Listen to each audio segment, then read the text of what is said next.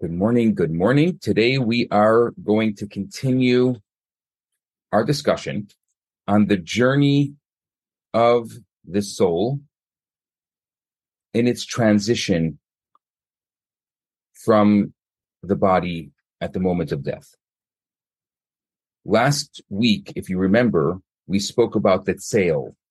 Now, interestingly enough, I got a lot of comments I think people thought it was sail, like the soul is sailing, which is interesting because it is an, an interesting uh, uh, process to think about, like the sailing of the soul, but it's actually sail, which has nothing to do with sailing. But I thought it was fascinating that some some people had mentioned that.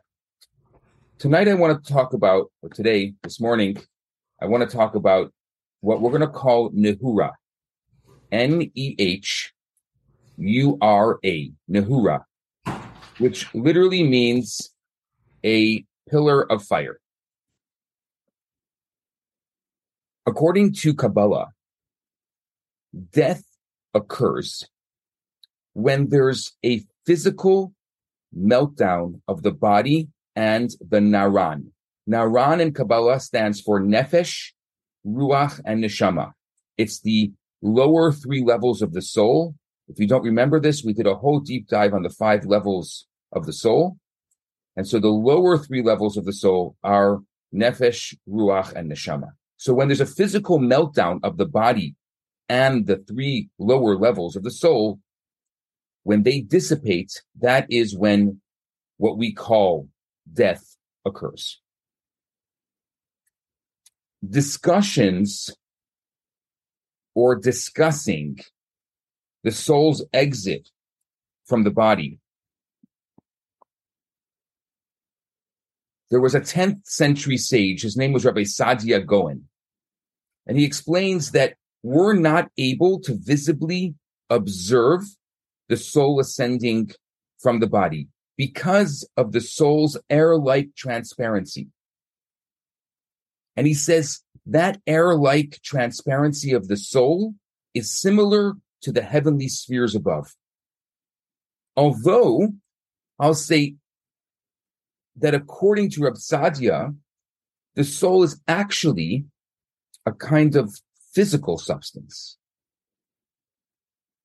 though it's undetectable. But he does say there's a physical element to the soul. The, the, the, the Kabbalists, the mystics, they explain that the soul is a kind of substance that is itself insubstantial. So to capture this paradox, though often use this idea, maybe a little poetic in its way, because it's essentially just, just a metaphor of the image of the soul being a spark of the infinite light. I will say that there have been reports throughout the generations of people actually seeing something that appears to be a pillar of fire rising from the body at the moment of death. The Talmud in the tractate Ksubot talks about this term, the term for this light, and calls it Nehora. Nehora literally meaning, or Nehura meaning pillar of fire. This sighting is not necessarily optical in nature, but it's observed with the third eye. Basically, it's detected by a higher sense. In the 16th century, following the expulsion of Jews from Spain in the year 1492, the holy city of Tzvat, of Safed, under the rule of the Ottoman Empire, found itself to be an oasis of spirituality. It was like a hub for mystics, for poets, for philosophers, for the codifiers of Jewish law. One of the great luminaries of that period was the Ramak, Rabbi Moshe Cordovero. And in the year 1570, as the Ramak was about to pass on into the next world, he gathered his close disciples and he told them that they're going to notice a pillar of fire emanating from his casket.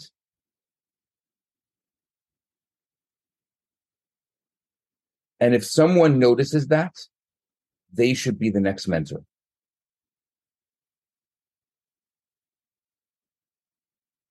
During the funeral procession, a bystander who was relatively unknown, his name was Rabbi Yitzchak Luria, he noticed a column of light and he directed them to the place where the Ramak was supposed to be buried in Tzvat. Right afterwards,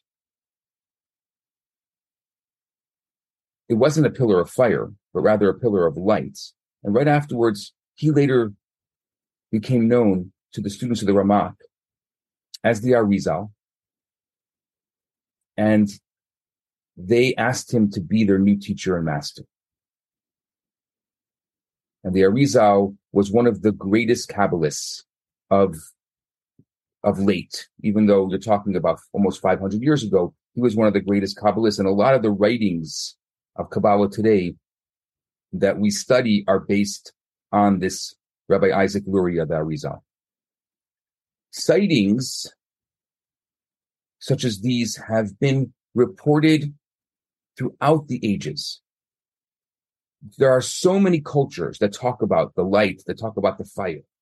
There are so many witnesses that attest to seeing luminous rays or, or light surrounding bodies after their death.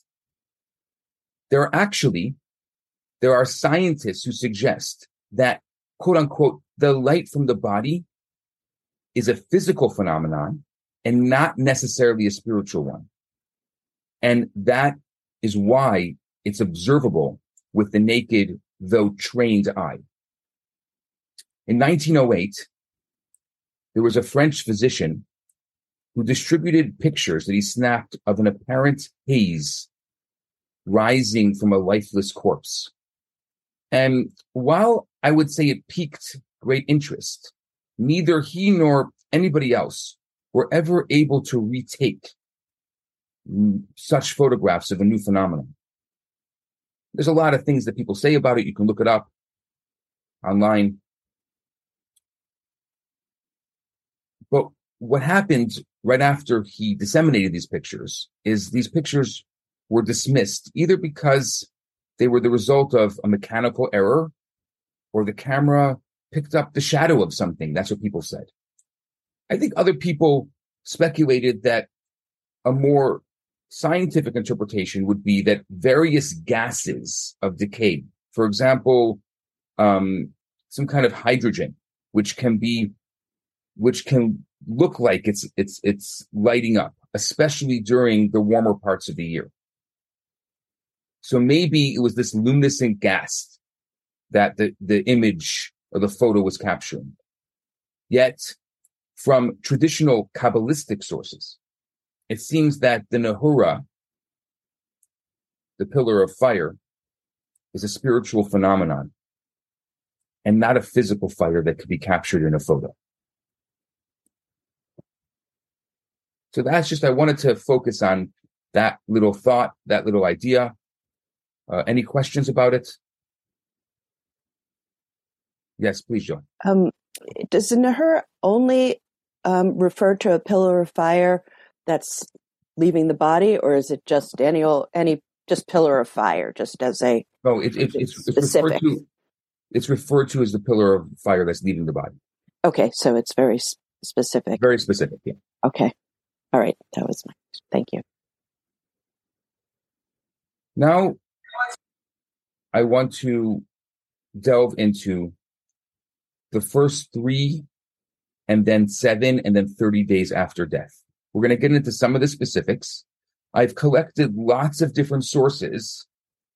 And so I want to see if we can do a, a bit of a deep dive and give you, again, this is never going to be a complete picture because we don't have a complete picture. It's just an inkling of the Kabbalistic and Jewish tradition with regards to these very, very precious, very, very difficult moments and very beautiful moments in certain ways of the soul leaving the body. At the moment of death, the Naran, the Nefesh, the Ruach, and the Neshama, which are the lower three levels of the soul, they rise upwards. Whereas the body continues to linger on. It's only much later that the physical properties of the body rearrange themselves and merge with the elements of the earth. The dimensions of the soul that depart at death are the animating aspects of the soul. What remains after death are the sustaining aspects of the soul. The animating aspects of the soul are removed. What remains are the sustaining aspects of the soul. The nefesh is subdivided into two parts. What is called the nefesh hamechaya, nefesh, N-E-F-E-S-H, nefesh, hamechaya, which is H-A-M-E-C-H-A-Y-A. That is called the vitalizing energy, nefesh hamechaya, the vitalizing energy, and nefesh hamekayem. Nefesh, you know already. Hamekayem is uh, H A M E K A Y E M, which is the sustaining energy. So there's the vitalizing energy and there's the sustaining energy.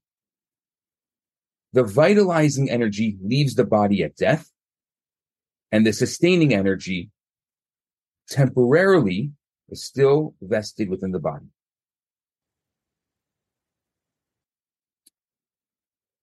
If you remember, we spoke about the idea of a cord as a metaphor for the soul. In its highest reaches, the soul is part of the all. It's it's one with the Ein Sof. Ein Sof is Kabbalistic's way of referring to God. It means has no end, endless.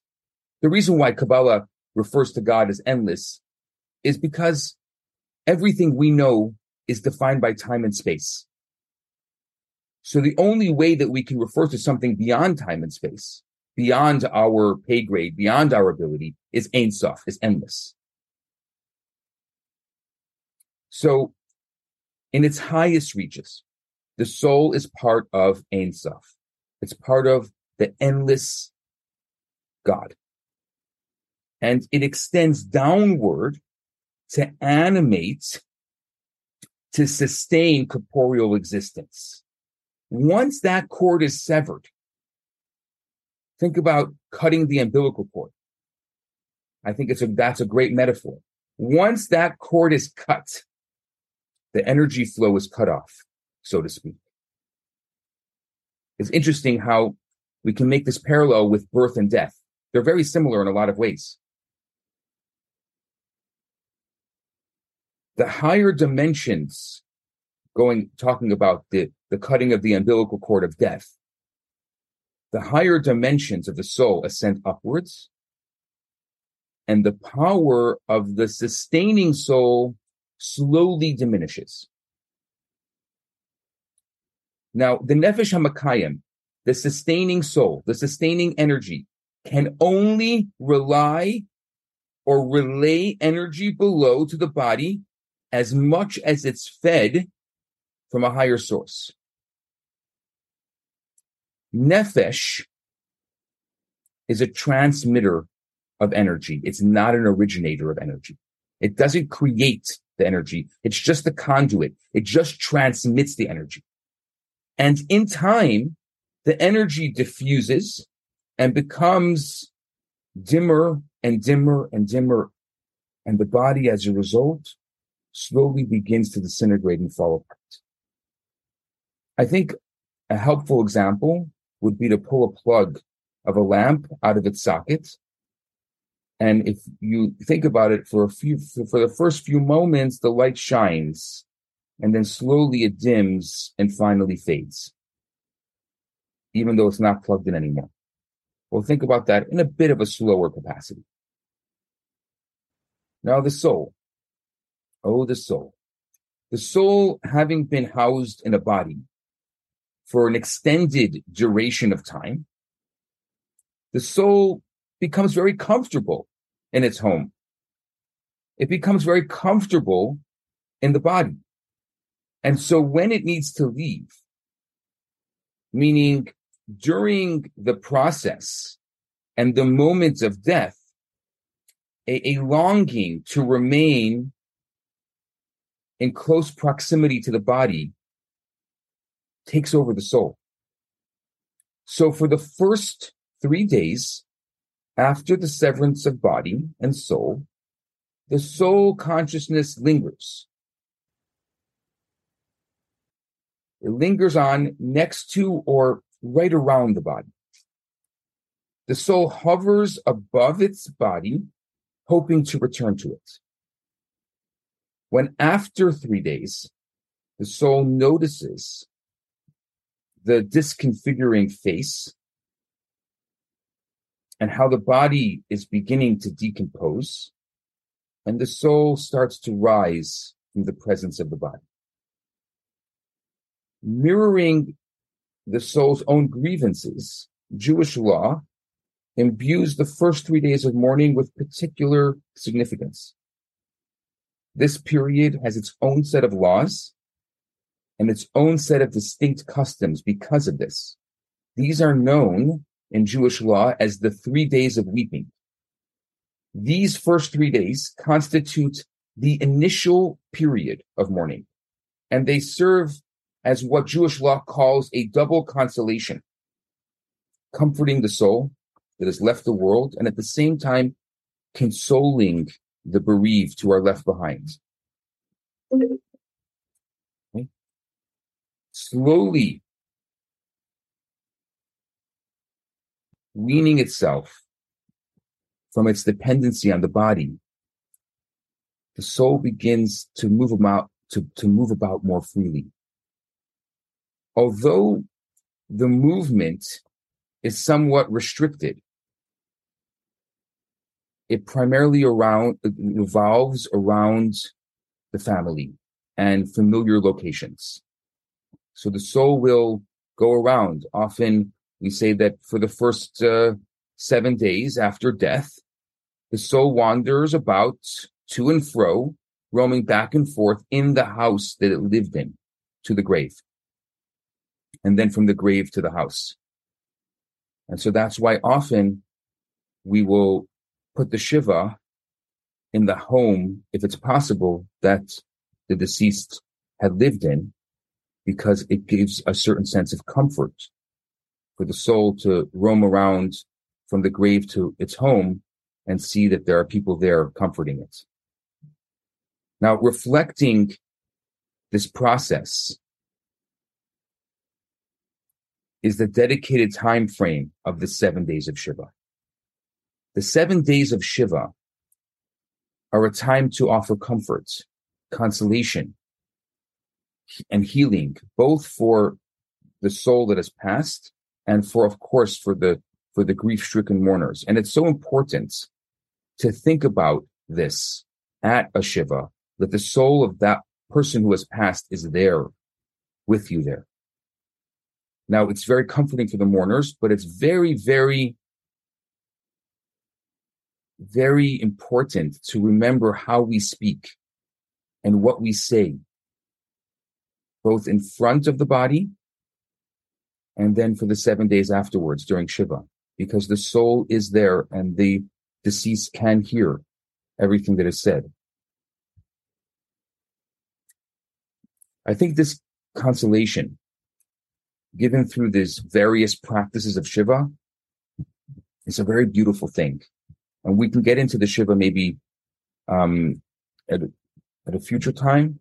But I will say that the general understanding of Shiva is that it is a time in which the com- to comfort the living.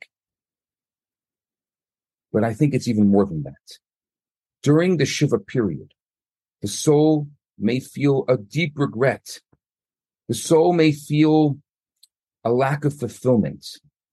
which causes it to cling to its earthly form and it's unwilling to let go. And when the mourners and those who come to comfort them speak of the person who passed away, of their accomplishments, of their good deeds, they are feeding these words to the soul itself.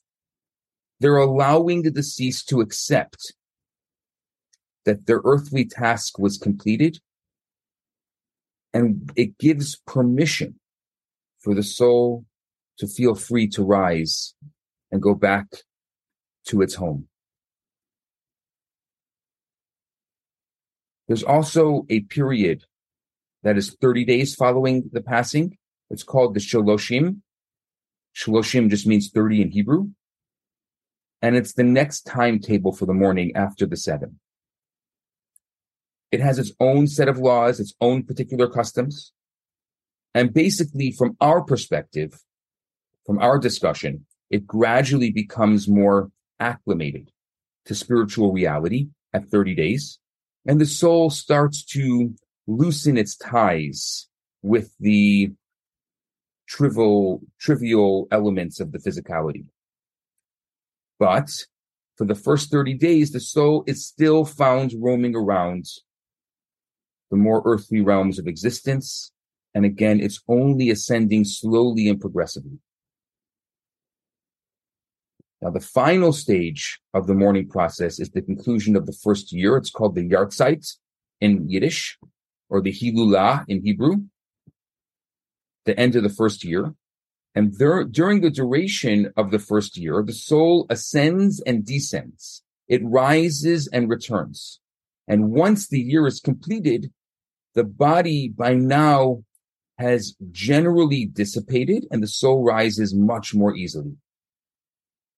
After the year, the soul feels free to soar upward without being pulled down. And the soul ascends without that nagging need to descend that it had during the first year. And as the body decays, rearranging itself into new forms, into new elements, the soul goes through its own transformation. And it reassumes its original form and it rises higher and deeper. And even the following, following that, or following that cycle of the first year, the soul retains a degree of awareness and it's very much connected with the people it loved, with the people it cared for. And the soul increasingly releases its bonds with the insubstantial qualities of this universe, like the car it drove, like the job it had. It takes a while, but eventually the soul no longer misses the things that it had. But the soul never loses its connection with its loved ones. The Zohar explains that this kind of awareness of happenings in the physical realm is retained through the nefesh that remains with the body. And we've talked about this before, but the small part of the soul actually stays connected always in the grave via what is called the luz bone. The luz bone, there's a debate as to where it actually physically is, but most opinions say it is the back of the neck, the bone that connects the neck to the vertebrae, to the to the spine. That top of the spine, that is called the luz bone. And through this luz bone, the soul is able in the higher realms of existence to observe and become aware of what's cur- occurring in the lower realms. That it never ever completely rises, it still has a connection in this realm. And according to our tradition, the luz bone can never be destroyed. It's it's the part of the body that can never be destroyed. I, am sorry, but the nature of this whole discussion is quite graphic. But um, after the concentration camps, when they liberated, there's some uh, some firsthand accounts of finding many many luz bones and burying those good bones. You can you can read uh, you can go online and, and and you'll see that there are many many firsthand accounts of of this luz bone. Generally speaking, after a person passes on and sheds their physical form, the soul continues to be quite conscious of the people and the universe that it's left behind. But as time goes on, following the cycle of three days and then of seven days and then 30 days and then a year and, and further and further, slowly, slowly, the soul ceases to hang around this dimension. It removes itself from this dimension. And in time, the people who knew and loved that soul begin to pass from this world. And the world continues to change as it always does. And the departed soul becomes less and less focused or connected with this world. And once souls are reunited with their loved ones above, even the positive qualities of this universe capture less of their attention. And as consciousness progressively abandons the mode of grasping experiences that are characteristic of this world. It's fully adjusted within the non-dimensional reality. And it just begins naturally to lose interest in the physical world. What I will say though, is that although it's not a prevailing opinion, there are traditional sources that suggest that a yahrzeit, a hilulah, a memorial for a person's passing, which is observed through the saying of Kaddish, the studying of Torah, and lighting a, a candle, does not need to be observed by the living relatives after a period of 50 years. It's not, it's not done. We still do it. It's not necessarily something that is, but there is a, an opinion that says this. And the explanation of this opinion is that by this point, the soul has attained a secure place and it doesn't need any more assistance from below.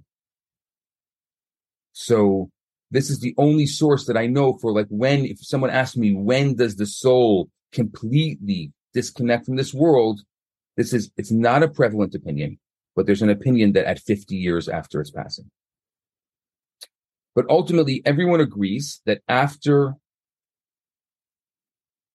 a long period of time, we're not required to observe the yahrzeit.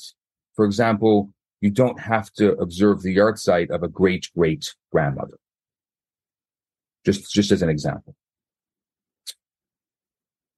The argument in this case is only about how long after a family member's passing must the yahrzeit be continued to be observed. And this is an argument and whatever you do is correct. That's my answer. But in our conversation, in due time, souls that were once embodied become entirely accustomed to purely spiritual levels of existence. And although they will never relinquish their individuality, they will become, I would say, disinterested with the world and with people that are unknown to them.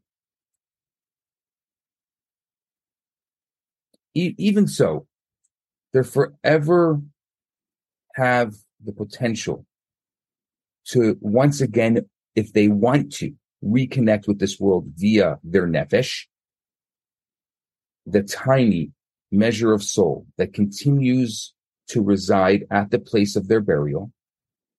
And it's for this reason that people will go to pray at grave sites. The grave sites of relatives, the grave sites of, of, of righteous people, even many years after their passing, because there still is a physical connection through that physical location to the person in this world.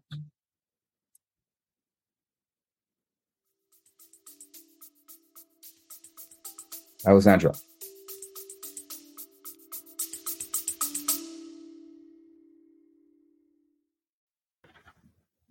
Are you tired of swiping right on every dating app out there and still getting nowhere?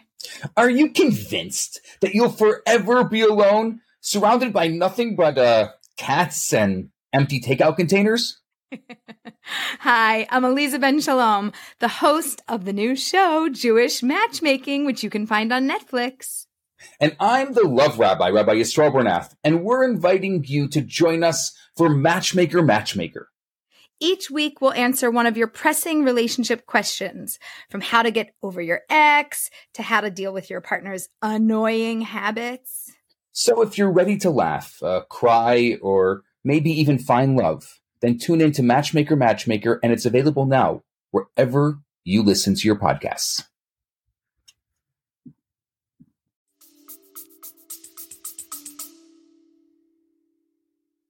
Thank you, Rabbi. So, my question is uh, clearly practical. My grandparents passed away in June 75 uh, in a car crash.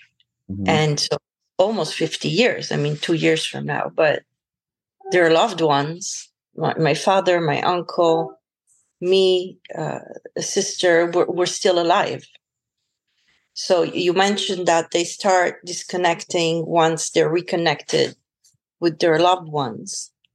In that case, would you could we imagine that they will keep a connection or they will just be surprised when we get there? Yes. Yes to they'll be surprised or yes to keep a connection? Yes to both. Okay. Okay. So, uh, shall I still go on my grandparents' grave? Absolutely. Okay. Because that's for me. In that case, it's a and for them and for them. Okay. Because you know now I'm going to Tunisia in September, and I was thinking of maybe uh, going to the graves of my ancestors in the Jewish cemetery. It's still there. I think it's a very good idea, and I think you should take pictures also of those graves. Okay. Yes, Uh, because those if you if you don't have pictures of them, they're very good proof of Jewishness. And, and Oh. ancestry. okay. I have pictures of them. Yeah. It's good to have Uh, in the file just the pictures of Jewish ancestry because it's one of the ways that we can prove and and you know looking at them and and and the gravestones are, are ways that we can prove.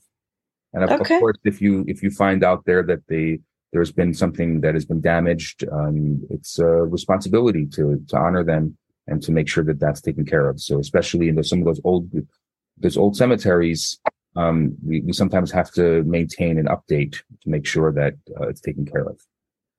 Actually, the Jewish community in Tunisia, uh, like, has uh, has gathered to, let's say, re- refurbish, like to to to give a hand to this cemetery. It's been uh, abandoned for too many years, and they're getting together to uh, try and, and make it uh, better.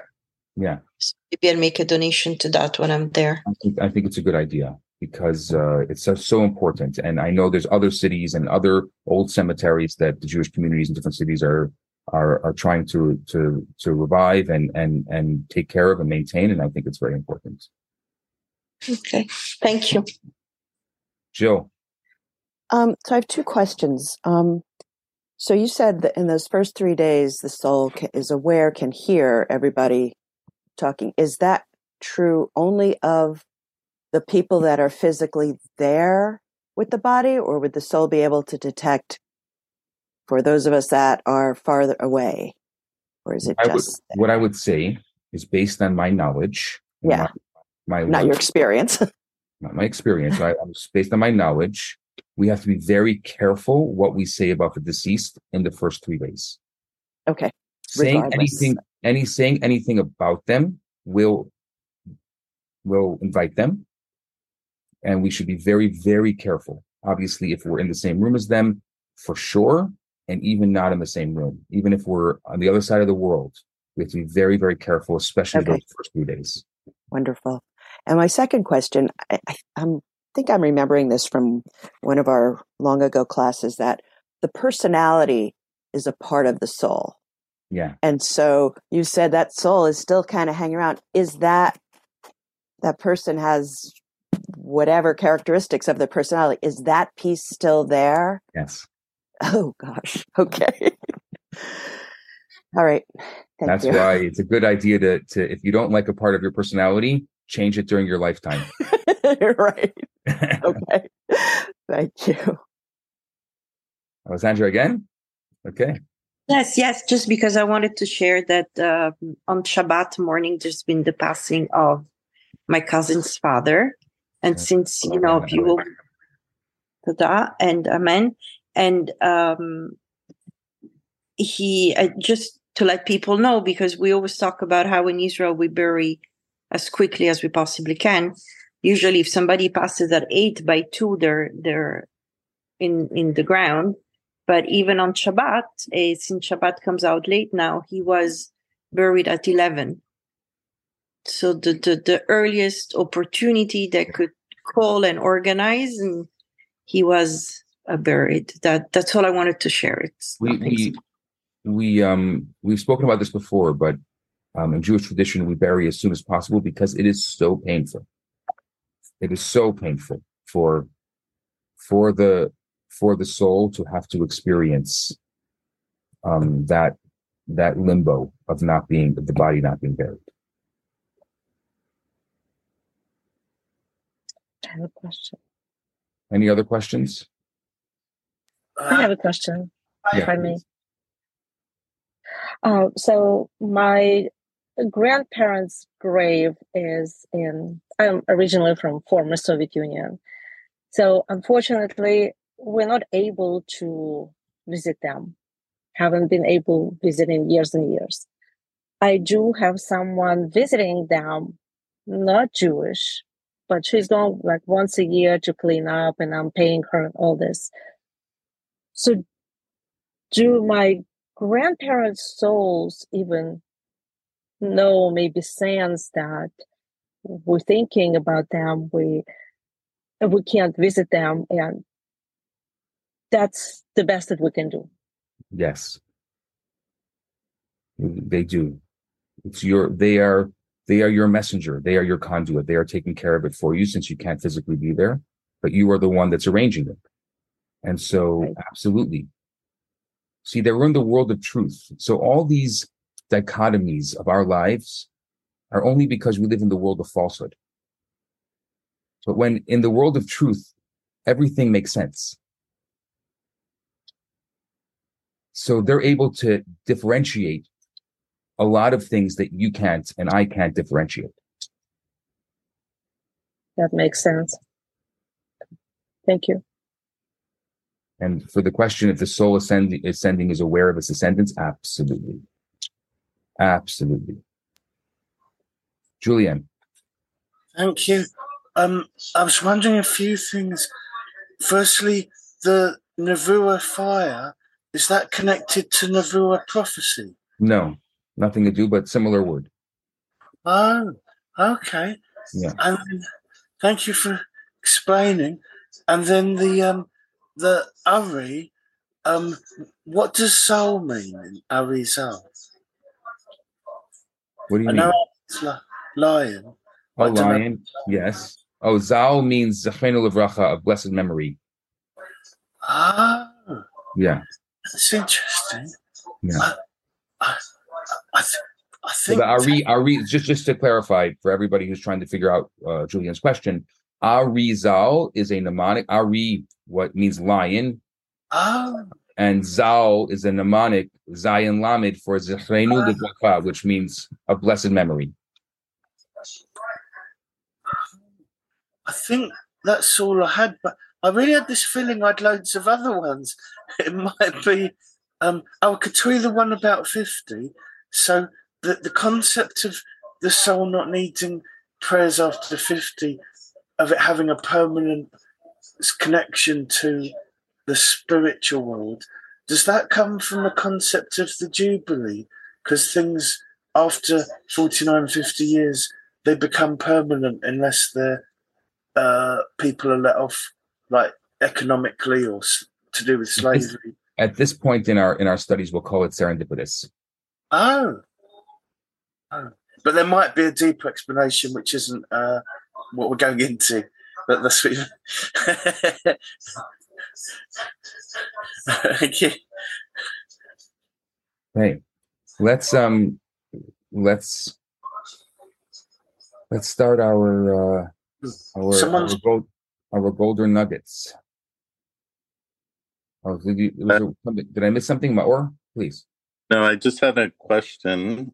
Um, what is the Kabbalist point of view of why the afterlife isn't mentioned in the Torah? I'm curious.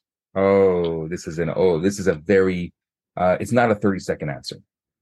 But okay. remind me at some point. Actually, I'm gonna make a note of it because I will add it to my deep dive here of why the actual afterlife isn't mentioned. Great question. Great, great question.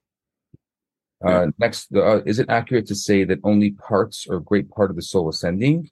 Uh, yes, it's only parts. There are five levels of the soul, and the three lower levels are what ascend. The two upper levels are already there. their connection while in our life. We've spoken about this in our deep dive before. Go back to the lesson on the five levels of the soul, and you'll you'll get a whole deep dive on that. Is there any value in discussing the negative aspects of the soul, which was very negative in life? Very, very difficult question. Very difficult question. Um, sometimes yes, sometimes no. I can't give you a blanket answer on that. It's a it's a person by person, situation by situation. If you need, if you have a specific question about a specific person, you can ask me privately. That's a, a very, very complicated question. But thank you for that. Okay, Jill, since I can see you, why don't you start uh, the deep dive? Sorry, deep dive, the, the golden nugget. my golden nugget. I, I think uh, kind of answering my question is my golden nugget. If there's parts of my personality that I would like to see not have uh, haunting me or anybody else uh, after I die, working on that that now. So that's my my nugget, I guess. um, I'm going to pass it to Kelsey.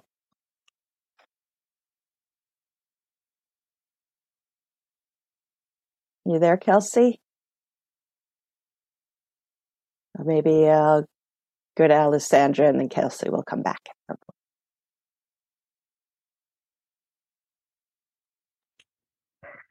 Um, golden nuggets. I'm not sure. Questions. Surely.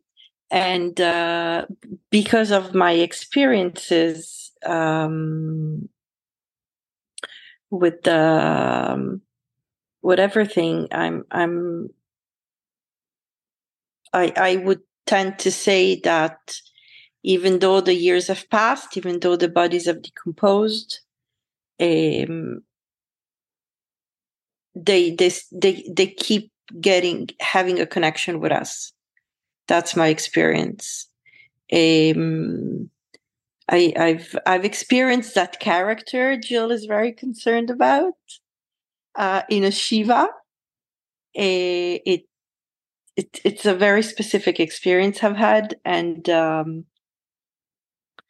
and that person seemed in a very good mood, even though uh, he, he was himself, and and that was nice, and and and I think that we keep connecting regardless of how many years there's some touch points where we connect where they connect the only thing i'm concerned about is uh, being buried in a box because i feel that uh, it obstructs the process.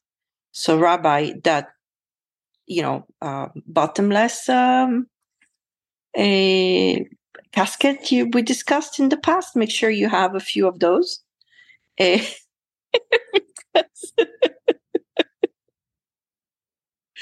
Even though my, my life insurance will cover my transport to to to my uh, beautiful spot in Israel, eh, I really want it done properly. I'm very concerned at this point. So that's that's my nugget for the day. And uh, is Kelsey back? I am. I'm sorry I couldn't get my audio to turn on. Um, and so, lest we do, we need a group rate because I don't want to be buried in a box either. um, So I think I'm going to piggyback on to a little bit of what Jill said, and I'm thinking about what uh, parts of my personality are really tied to my soul and what I need to change. And then um, also that we live in the world of falsehood. I've been thinking a lot about truth lately. So um, let's see. How about Julian? Uh, thank you, Kelsey. Um, I had a, a question and an observation. The question is, although you said, or although you implied that prophecy isn't based on fire, is it still connected to the third eye? You mentioned the third eye.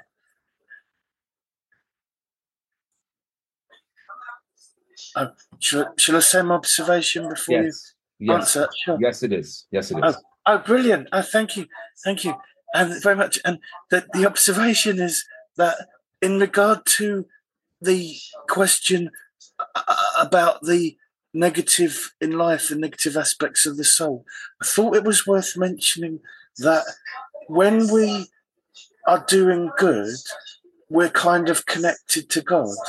But when we're doing bad or evil, we're disconnected from God you could argue that in other ways we're connected to God at all times, but the idea is that the good that we do is kind of accumulated around us as if clothes or garment.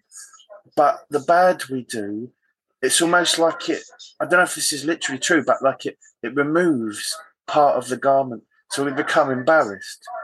We, our, our, our deficiencies are visible for people to see in the spiritual world.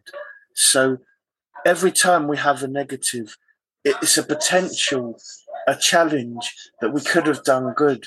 So it's not that things are inherently evil, but that it happens to challenge us. And if we succeed, we turn the negative into a, a positive. But if we fail, it becomes something that counts against us. So good counts for us, but evil counts against us. I just thought it was worth adding adding that as a, as a thought. Want to pass it on, Julian? Sorry, I got so worried whether I'd done it properly. I completely forgot. Thank you for reminding me. Um, so um, I've just checked the people at the front. Um, is it okay to ask Ilana? I don't know if you've spoken. I don't think you have. Sorry. Thank you. Um, I, I guess I kind of just resonated with the idea of the spark of infinite lights. Um, and I certainly feel that the people that have, you know, died, um, but were very, that I felt very close to, you know, I certainly remember them. And I, it's just kind of odd, but we recently lost a very close friend. And um, she just came to me in a dream. And I never remember my dream. So it's kind of funny that we're talking about this. But, but she was very present. And I, w- I was sad that she died. Um, but I have to try to just remember that infinite light and spark. So um, it's a good way to remember. I'll pass it to uh, Cheryl. Thank you. Thanks, Alana. I was thinking about you. I was thinking about you and this class, and maybe now you're a believer after that dream. I don't know. Um, I liked learning about the different days. I knew that they had some meaning, but the three days and the seven days and the 30 days and the Yahrzeit day and after. And I can't remember who said it. Maybe it was Jenna. It was somebody who said that they pay somebody to take care of the grave. I guess I have a different take on that. I am fortunate enough to live within 20 minutes of where my parents and loved ones are buried. I don't go to the cemetery. I feel like they're not there. And when I need to speak or communicate with the souls of my loved ones, I just do. And I guess hope that they hear me. I mean, at my grandson's bar mitzvah, at my kid's wedding, I knew they were with me and I didn't need to go. I felt, this is me personally, did not feel the need to go to a piece of dirt to communicate with my parents' souls and invite them to these events. So that's personal, but that's how I believe. I am going to pass this on to Edwin. Have you spoken? Uh, thank you. Um, what comes to mind for me is the importance uh, of cause and effect, especially now in the dying process. Uh, I just feel I need to need to pay more attention to cause and effect. Uh, thanks. Uh, is uh, Kelsey has Kelsey spoken? Kelsey has spoken. Uh, there's um, there's mom. There's Jenna. There's Celeste. Jenna. Anna Maor. Hello, Rabbi. It was great as always and very interesting. Um, just sparks a lot of questions and makes me think about experiences. And specifically, my nugget was being careful of speech, as always, but seems to be very important around this this time as well. Um, and maybe not for now, but to add to the deep dive, I was curious, and maybe you covered it and I just missed it, about the 50 year sort of cap on saying uh, site. Would find that interesting. It's, it's um, a, uh, it's a minor. it. It's a minor opinion. I just wanted to clarify that it's a minor Okay. opinion, and a lot of people don't follow that. They will still do Yahrzeit after fifty years. Yeah, I I it what why I brought it up. Sorry to interrupt you, but why, why I brought it up is because I think it's such an important um conversation with regards to the fact that we do believe that eventually the soul does completely depart from this world, doesn't stay connected forever. What that age is and what that stage is and what the physical time period is is impossible for us to know because we are connected to time and space, whereas the upper two levels of the soul, which are the eternal soul, they're not connected to time and space. So time and space is meaningless to it, essentially. But just to to clarify that, I mean, please pass it on. Celeste. Hello. Good morning. Sorry I was late today. My nugget uh, is definitely. I re- I really appreciated the story about the Ari, so I'm going to be looking in a little deeper. I love that story. Thank you for sharing that. Uh, and then I I have a a very practical question. Um, I think I've discussed it with many people here that my father passed away uh, in December of last year, and through a series of strange circumstances regarding other religions, I'm receiving a bone in the mail. Sometimes life is so strange. I, I anyway, I'm receiving a bone in the mail, and I'm curious if there's a Tehillim I could say, or something from the Blue Sitter. I'm planning on having a burial for him in my in the mountains on my property. So I'm just curious. It, is there a prayer that I could say that's fitting for this sort of bizarre situation? Uh, thank you. And then I will pass it on to Diana. Um, if maybe Rabbi, if you have an answer for that.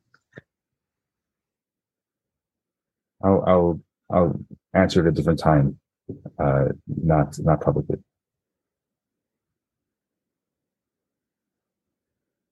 Diana, Hi. Um, thank you. only my second time here, so I have a question about uh, reincarnation and or the soul returning. And um, so I guess that's for another class or maybe. anyway, um, and I just, um, you know, personally, I'll spare you the details, but I had an experience when my father died in the hospital of uh, his coming to me, and I didn't realize, you know, what was, you know, why exactly in the middle of the night I got up and got dressed, thinking, you know, I'll be ready when I hear that my father died. And then the hospital called me and told me he passed away. So um, I really felt that, you know, that was a connection that, that, uh, that we had and that he had, you know, basically come to say, you know, get dressed and sort of so you'll be you'll be, you know, you'll be uh, in a proper, you know, state to hear that I've left you. So thank you. Welcome. Thank you. And thank you for joining us. Maor. Guess uh oh, I have a lot of questions. I find this a very um comp- obviously very um, difficult and hard to grasp subject matter. Um, when you were describing the soul as hearing, you know, I wonder if the soul is this is not necessarily our consciousness, like our awareness, our sense, you know, our six senses. Um, I was just wondering whether it's a part of that or not. Um, I don't, uh, you know, I'm also thinking, you know, with the, when you approach the speed of light, uh, mass inertia, inertia becomes infinite. Uh, I found that concept that beyond the speed of light, which uh, again we can't observe in the universe in, in the scientific realm, um, it it becomes uh, an interesting, at least you know, analysis to say maybe our souls go to that other world that we're not observing. I maybe I understood you, maybe I didn't. I was I was definitely having a hard time grasping all the concepts. So probably because of I just don't know enough about this topic. It's a very difficult. Uh... Yeah, I, I, would I would encourage you if you haven't had a chance to go back to the previous classes because I a lot of this that you're talking about I explained. Uh, I think this is class 43 in this deep dive. Right. So a lot of this I explained, but it's fine. I mean, it's it's if you have if you don't have a chance, then things may may become clearer. But I, I would encourage that if you have a minute or 43 hours. um, okay, mom, I think you're uh, you're the final one for today.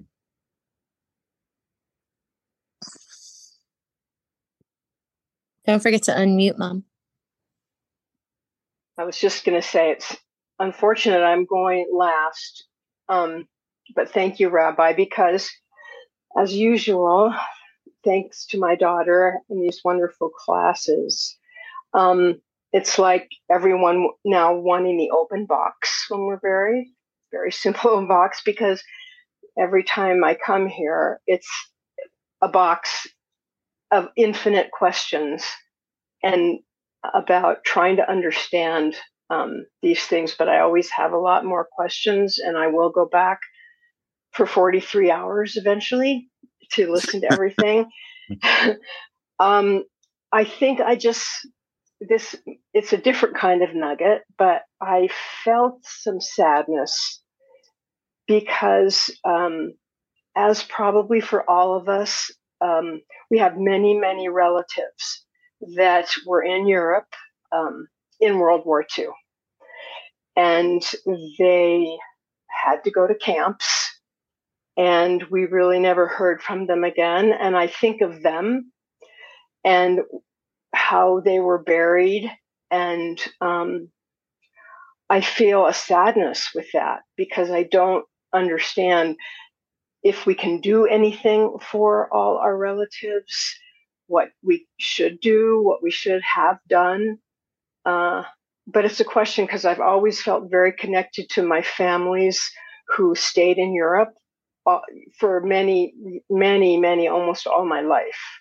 So I've I felt just this connection, nothing that I've um, really put a lot of attention on, um, but it's been there. These threads, little threads to all my family. So that's that's what I'm that's what I'm feeling now, and, and, and thank you because I think it's good for me to have um, with knowledge more questions. With regards to your family and and the war, there's a lot of different traditions that follow that. If you know where they were last, then there's people who will mark. There's there, a lot of those places are already marked, but they'll mark those places for them. If not, then uh, a lot of people will just, uh, if you don't know what day they passed away, you just mark a day. You say this is the day they passed away, and you honor it and respect it, and do the yahrzeit every year for them. And what I will say is because the scope and what our families went through is beyond anyone's comprehension. I believe Hashem, God buried them. And God, all these rituals that we're talking about that we do for our loved ones, Hashem did for them. That's comforting. Yeah. Okay. Thank you, Thank everyone. Thank you, everyone. Did I miss anyone? I don't think I missed anyone. Did any, did anyone, Edwin, did you want to say something? I think you did, right? Okay. I think everyone, everyone said something. And thank you, everyone, for being here and for, for being with me through this very difficult topic. I think, uh, this is the, the this particular part of our class is, is finished. And next week, we're going to do, uh, a dive into, uh, reincarnation that's going to be our, our, our, conversation next week. So looking forward to next week. And, Thank uh, you, Rabbi. Thank have a great, you. For those of you staying for Talmud, we're starting in one minute. If you're not, have a wonderful week. Thank you. Thank you. Thank you. Hi, Rabbi Bernath here. I have some great news for you. My popular four week course, Kabbalah for Everyone, is available right now for free for the next 50 people who download it. All you have to do is go to www.theloverabbi.com, scroll to the bottom of the page, and you're going to see the download button right there. In this course, I talk about the Kabbalistic secrets to relationships, to wealth, to happiness, and balance. This special offer has been dedicated in loving memory of Ellie Dorfman. I look forward to hearing from you and hope you enjoy the course. Now, on to today's episode.